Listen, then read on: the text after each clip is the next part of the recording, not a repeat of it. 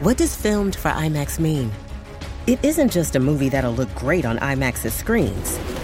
It means that hiding from a sandstorm feels like fear in every flicker. And every triumph is felt in every sound wave. And the things we've only imagined, you can truly experience those too. That's what filmed for IMAX means. Get tickets to experience Dune Part 2 now and IMAX's exclusive expanded aspect ratio. Little Wing is now streaming on Paramount Plus. I'm in a period of emotional upheaval. Is that all the oh, I don't care crap? A little adventure Where are you going? I'm gonna steal a bird from the Russian pigeon mafia. Let's do it. goes a long way. Starring Brooklynn Prince with Kelly Reilly and Brian Cox. Life can hurt, but life is sweet. Little Wing, rated PG 13, may be inappropriate for children under 13. Now streaming exclusively on Paramount Plus. Hold on to your butts. We are changing the course of history as we see it. That is what Western demands. Now this affects Iris. Um, Iris, where are you? What you feel only matters to you. I do not entertain hypotheticals. The world as it is is vexing enough. Iris, I have a tip for you. Don't take drugs! Or whatever movies with Wesley and Iris. What up, and welcome to Or Whatever Movies. I am your co host, Iris, and I am here with my older brother, Wesley. Today we're talking a movie from 1995 7. Is it technically spelled with the number 7? Because I searched for it on IMDb, and just writing in 7 with a V doesn't come up with anything. People are nerds. But it's very seven recursive. I love that word because it's seven days and seven deadly sins. You're saying the movie takes place over the course of seven days? Yeah. What? Doesn't it? I don't think so. John Doe orchestrates this thing so where he's with gluttony and stuff. I mean, and, and Eli Gould, the greed lawyer, and he spends days upon days with them.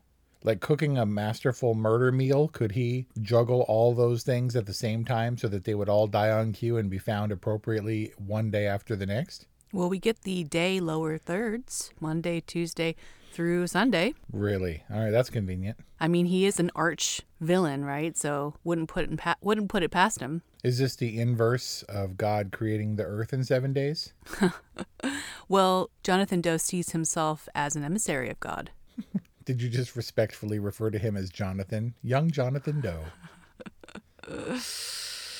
Not played by Keanu Reeves for once. So they respectfully kept Kevin Spacey's billing off of the opening credits. Like he's supposed to be a surprise? Yes. Apparently, this was Kevin Spacey's thing. So he's like typecast as like the gimpy killer? I guess, if you want to be all ableist about it. But uh, for a limping character or whatever, he sure evades Mills in the rain when they oh, go yeah. to his apartment. Good point. That is one of the best chase sequences in a movie. And it took me by such surprise. Oh my gosh, when they were they're like chit-chatting in the hallway and he's like, "Use your silver tongue." And then when Kevin Spacey's faceless man like fires at them in the hallway, I jumped. I screamed and jumped. You just screamed in your own home? I was not expecting that at all.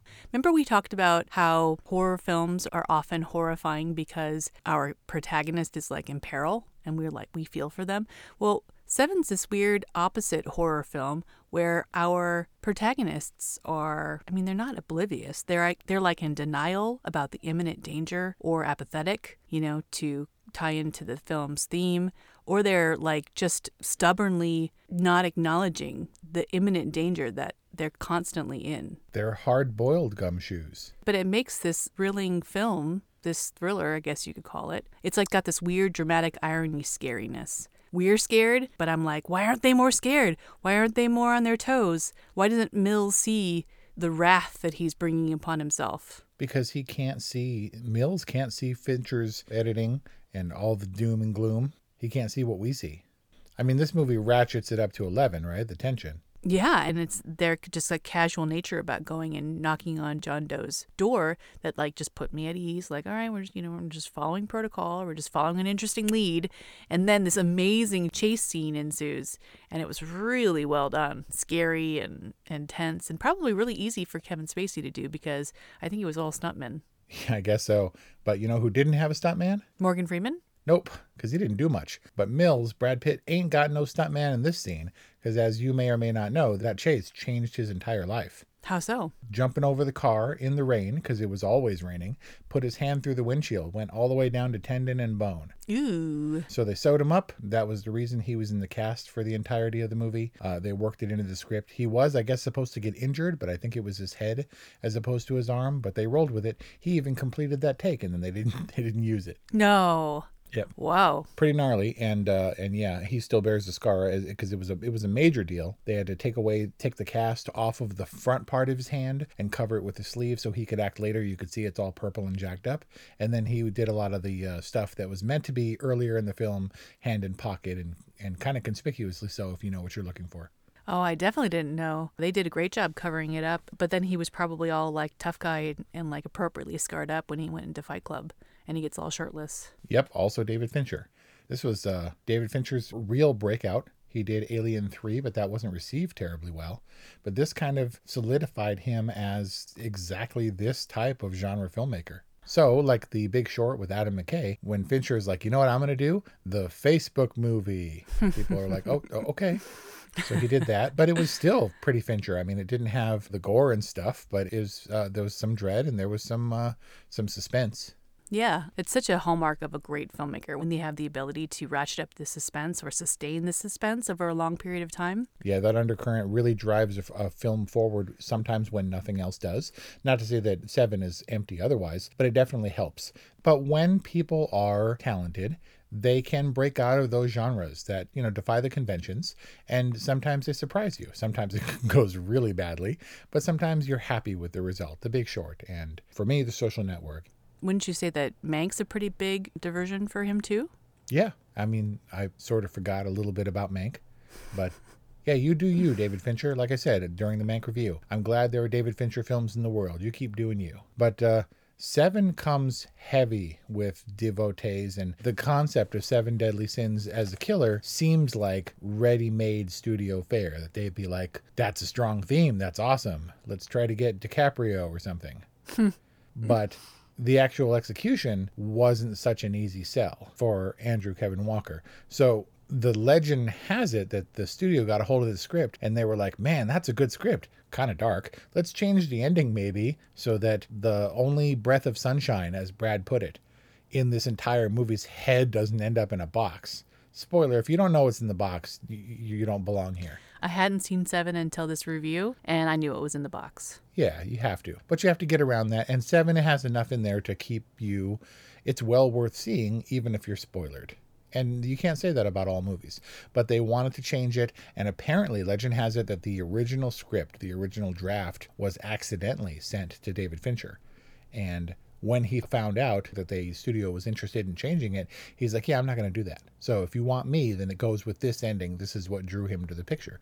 Brad Pitt, likewise, threatened to walk. I think even Morgan Freeman did, who they were trying to get, and they were worried that it would be a little bit too down for him, too dark for him.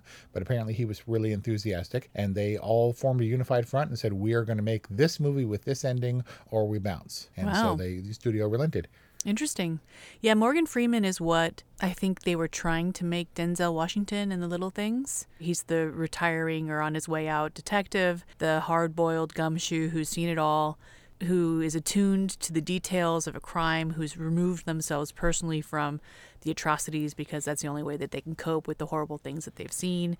And I, I mean, dare I say, Morgan Freeman does it right. Like, Morgan Freeman's so great in this role and he's so Morgan Freeman at the same time. Am I wrong? Wasn't it the little things that brought us to Seven?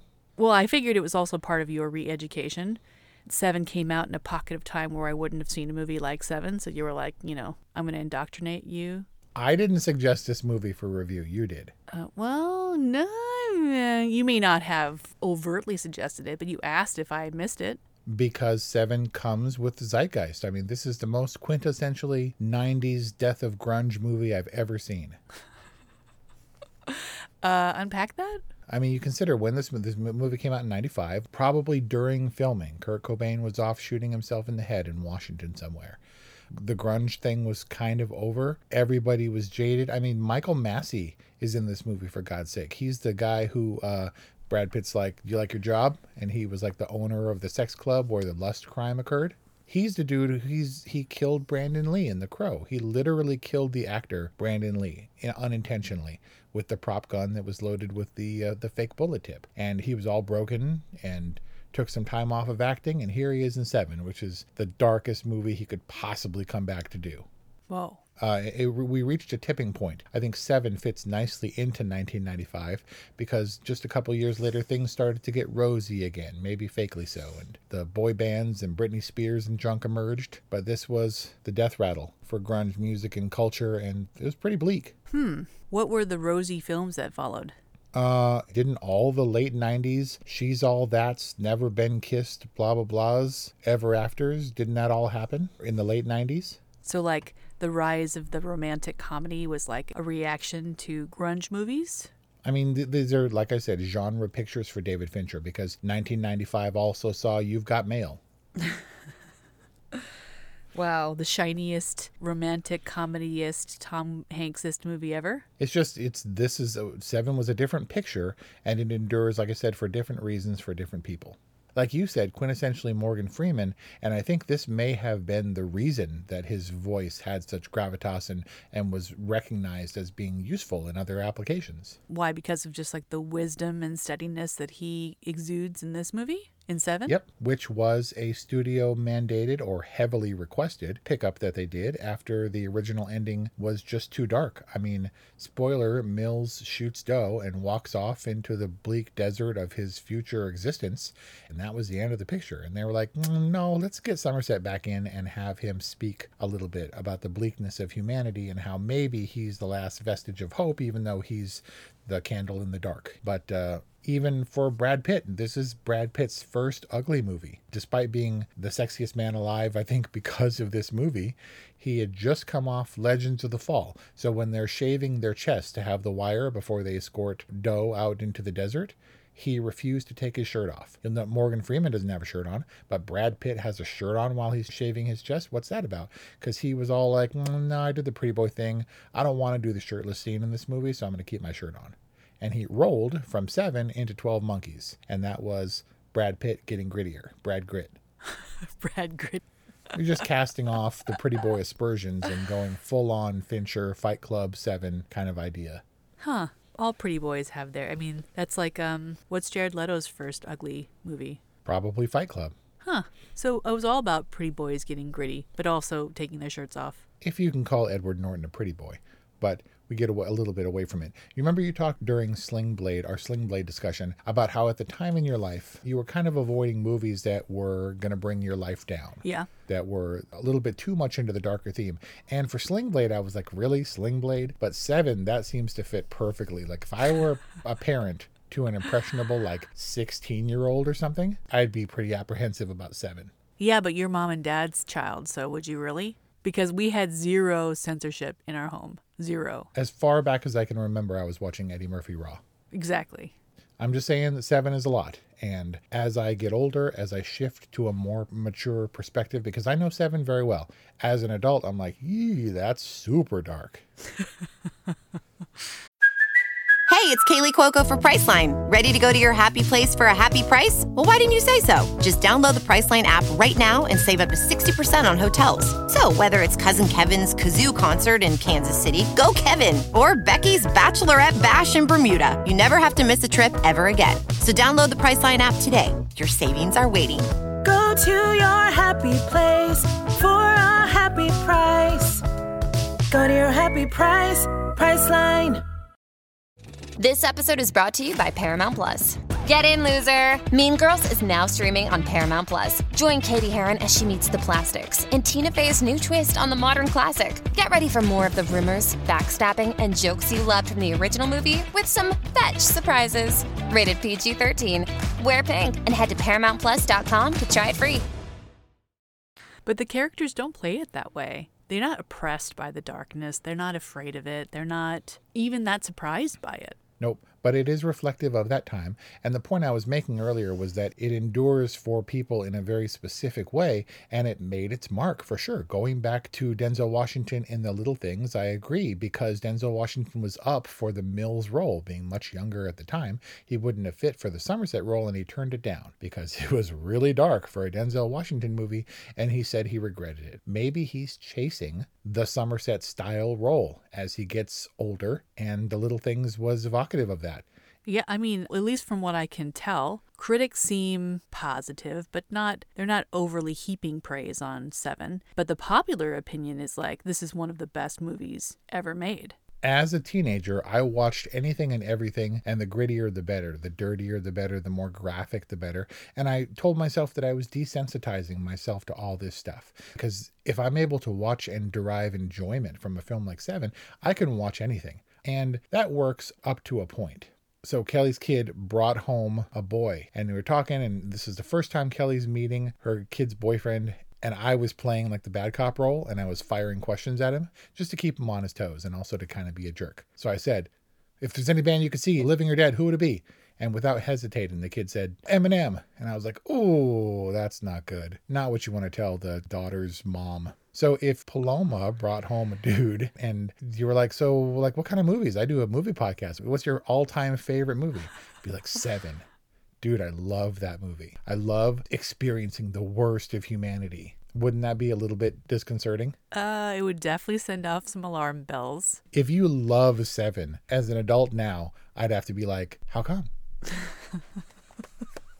like love seven. I get that it's an extremely well made film. I get that it's brad pitt as we had never seen him and morgan freeman as prime morgan morgan freeman i guess. Even kevin spacey i mean knowing what we know now he's appropriately icky. He was always kind of smarmy, though. but i mean he played a lead. He was the hero in american beauty. Also kind of a gross movie. Yeah. And not, I, and come, hero, take it easy. Right, but I mean, it's these are the movies with the underbelly, and he was meant to be the sympathetic character. But I don't know. I'm just trying to f- remember, recall the hopeless emo zeitgeist of the 1990s, mid 90s. When you watched Seven the first time, if you can recall, were you like, dang, that was a good movie? Nope, I clearly remember it. It was a VHS copy because I didn't see it in the theater, and I turned it off and said, I didn't like that. Like, I feel gross. I feel bad. Bad about the world, bad about humanity. And as many movies, when you don't have the greatest initial reception to it, upon revisiting it, you find all kinds of other things to enjoy. Seven has great things about it, but I didn't like the feels I got the first time around. So you were emo about it.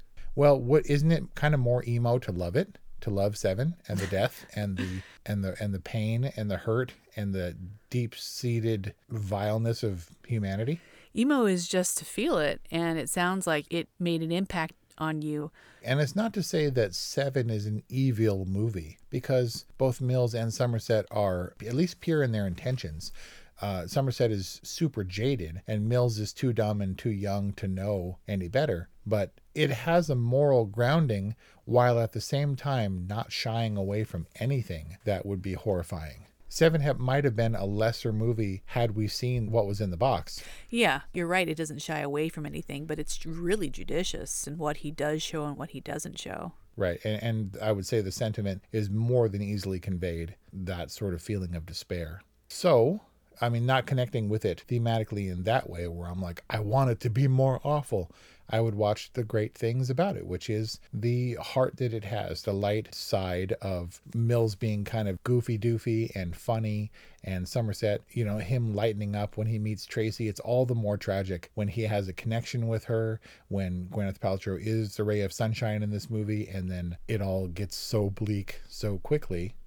But while they're investigating these horrible murders, it's not just a procedural crime drama that's dark start to finish. Like there are lighter moments and real moments of humanity which serve to really drive the the stake through our heart at the end. What's that boxing movie with um Jake Gyllenhaal?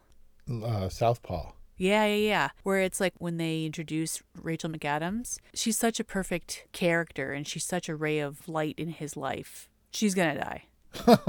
Man, that's dark. But it's true. Like apparently, it only makes a death will make a greater impact on you if the person was like a saint. And Gwyneth Paltrow's got some concerns, and she's little, and she's not terribly happy where she is. But like they enter, she's like a saint. She's all, she's like glowing gossamer fabric. You know, she patiently supports her husband, who has who's poised and ready to. I'm, you know, you don't want. He doesn't want to give it to me, and yet he is so kind of like childish in his home life and with his wife and she's like i'm going to support him and i'm going to take care of the kids don't worry the kids are sleeping and would you like some wine and here's the homemade dinner i made I mean, she's just a little, she's a little one-dimensional kind of saintly, and which I guess makes her a good sacrifice. I mean, she's just more of a device. They use her to show a completely different side of Somerset. They use her to expose Mills's weakness. Mills references her and how much she means to him in casual courses of conversation. And then right before Kevin Spacey turns himself in, they like put in this little great detail where they're like, "Your wife called. Get an answering machine." And you're like, "Oh man, he just missed her." I mean, you can't deny the great last scene and the gut punch that was, I guess, could be considered a twist. But otherwise, despite me saying that there was lots of lighter stuff and some character moments, I didn't feel that Mills or Somerset were all that one dimensional. If anything, John Doe was, because we never really got inside his head other than those notebooks, which, by the way, is the one thing that sticks out to me. Uh, meticulously crafted. I mean, I think they paid props department like 15 grand to flesh out each one of those notebooks individually by hand. Oh, wow. Like in that tight little scary serial killer script. And Ew. they filled all those notebooks with crazy time. And so that was interesting, just a level and attention to detail. But otherwise, it was a fairly standard crime procedural that was really graphic and really dark. And I think that this movie endures because of the gut punch of an ending. So I'm led to question what this movie, how this movie would have endured had it been changed by studio design. The one that sticks with me is we see Morgan Freeman contemplating life and he's got his switchblade and he throws it into the dartboard, which apparently he bought only for that switchblade because there are no darts anywhere. He, oh, But I distinctly remember, and in my research uh, ahead of this review, I couldn't find anything about it. But I distinctly remember the original quote unquote alternate ending, of, of which there were apparently several, that in the original ending, Mills does decisively move towards John Doe to kill him, and Somerset flips out the uh, the switchblade, throws it at Mills, and sticks him in the arm or diverts the shot or something. And so that was setting up that ending. And I'm not sure if that ending was ever on paper, but I, that was the. Re- I mean, you figure if a switchblade appears in Act One, it's gonna get stuck in someone in Act Three, right? And it never happened. But I did find out about other endings where Somerset says, I'm retired and I'm out of here. And so he shoots John Doe in the head because it becomes obvious that Mills was going to do it, whereas Mills have, has a whole future ahead of him. There was another ending where John Doe kidnaps Tracy, and once they neutralize John Doe, they race to save Tracy before she dies or something. There was another ending where there, it was a Mills's one of his dog's heads in the box. But the point is, the movie was building towards something, the ambiguity of the ending, and I feel like that knife scene is a little bit out of place after the fact because we were setting it up for no reason. So I wonder, you know, why that was kept in and what it applied to and how much this movie would have changed if the ending had changed. It's interesting that you're calling attention to the dartboard scene because he does use the switchblade as a utility knife to cut off the back of the painting that was reversed or that was hung upside down. And Yeah. but Mills specifically says, "What's that?" Technically, I guess he opens the box with it too at the end. Oh yeah. Oh, What other movie were we talking about where you were saying that once we set off on a journey, you know the inevitability? It was it was Soul, as a matter of fact, where you said that once we go back to the real world where um, Joe and 22 are switched, then you know that we have to go back to the other world to switch back inevitably, right? Right. So once we embark on this journey of each one of the sins being committed, you're like, oh man, he says this, isn't going to quit. There's going to be seven of these. I can't have this be my last case. And you're like, yeah, we got to go through seven of these horrible tortures of kind of implausible blah blah blah, where Somerset discovers little slivers of linoleum in in the big guy's stomach that he links to the fridge being pulled away from the wall, or that someone on the off chance in the course of the investigation, while his other plan is proceeding, while he's got all these other murders on the back burner, would notice, hey, that picture's upside down, and maybe we pull it off the wall, and maybe there's a fingerprint back there. Like it was not altogether seamless as a movie, other than our emotional investment and how our guts are ripped out at the end. Like if you weren't emotionally invested in it, then you would feel like, "Oh, that was convenient." if the movie was relying too heavily on the plot. I mean, Seven kicks you in the butt emotionally, but I wasn't emotionally invested for any of the murders. It was procedural. And I was like, that sucks. So that's how they're going to find the, the guy? Okay. And it's a cat and mouse where you never know who the cat who's the cat and who's the mouse. But the elaborate nature of the murders like if he had gone and found people who were committing those sins egregiously and held them up as an example or killed them, but he didn't find the guy who was into, you know, rape, torture, or whatever, and then kill that dude. He made the dude put the gun to his head and told him to bone the girl, and she, you know, died as a result. Was that a knife penis? And yeah. And so and the big guy was big and and I guess that's a crime. But also he made him eat until he died. I don't know. It was just it seemed like faux profundity. And in a lesser this would have been straight to video in a lesser director's hands. It's all boiling down to why Seven deserves recognition and preservation in the, the National Film Registry or something, you know, as being aesthetically or culturally significant all of what you were just saying was making me think about Kevin Spacey's character and how he sees himself as an instrument of, of justice and of righteousness. And he's telling Mills and Somerset in the car about how we accept or are apathetic toward the everyday sins around us, not necessarily sins against other people, but also sins against ourselves. And I mean, I'm not saying the dude wasn't cray cray, but like, don't we think that he's crazy because we are apathetic and think that there's nothing we can do about it? I mean, I can easily grant that. It's definitely crazy and definitely gross. This movie is it's not about this movie being graphic as much as it is the horribleness of the truth that I'm reticent to simply acknowledge and dismiss. It points a finger at every one of us and says, You're horrible as part of a horrible world. And it was that message which makes it bleaker than I'm prepared to love.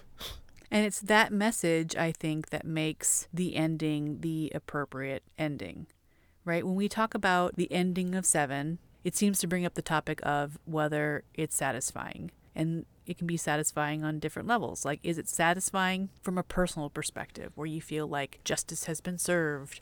Or this movie has confirmed something about the way I see things or the way I feel.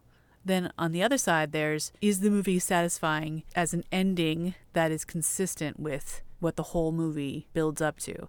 And in the at the top of the third act, John Doe is like, I've done something that people are going to remember, that no one is going to forget. And you're like, mm, that's wow. Filmmakers are really setting themselves up for disappointment there. Like, what is he possibly going to do that's really going to blow our minds? And then the movie kind of kind of does, though, right? Mm, absolutely. Even though we're set up, it's like I'm going to hit you. I'm going to hit you. And then when he hits us, you're like, dude, you hit me. And that gut punch is like a nut punch. Like it hurts and makes you feel sick? Yeah. Like you can get punched and be like, ow, you hit me in the ear. And then shake it off and be like, well, Jesus, I'm sorry. And no, it's great. And then you punch them back. But if you get hit in the nuts, then you have to sit down and think about it, and it sticks with you for too long, and it messes up everything else inside you. It can't be compartmentalized. You start to question your future ability to have to have kids and stuff. It's just messed up. Seven is a nut punch. And therefore, you give. and, and yet, I cannot tell you the joy I've taken in my entire life from watching other nut punches on YouTube. Yeah, I don't understand why dudes do that. There has to be some latent, latent like I want to touch your nuts because, going on there, right?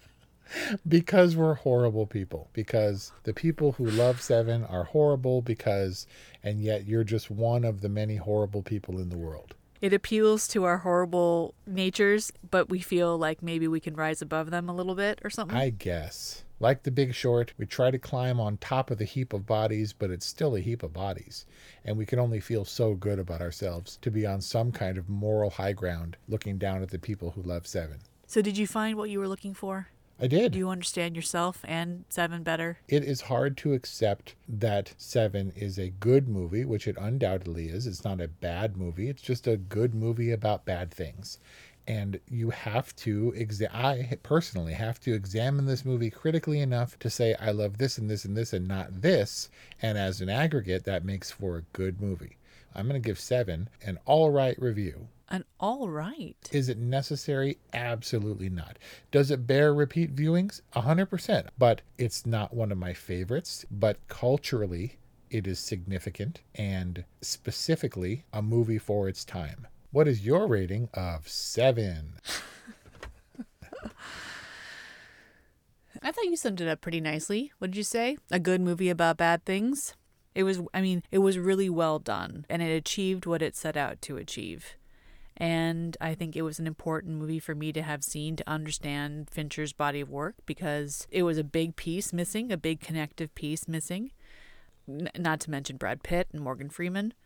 It holds up despite knowing a lot about it, despite going in knowing what's in the box.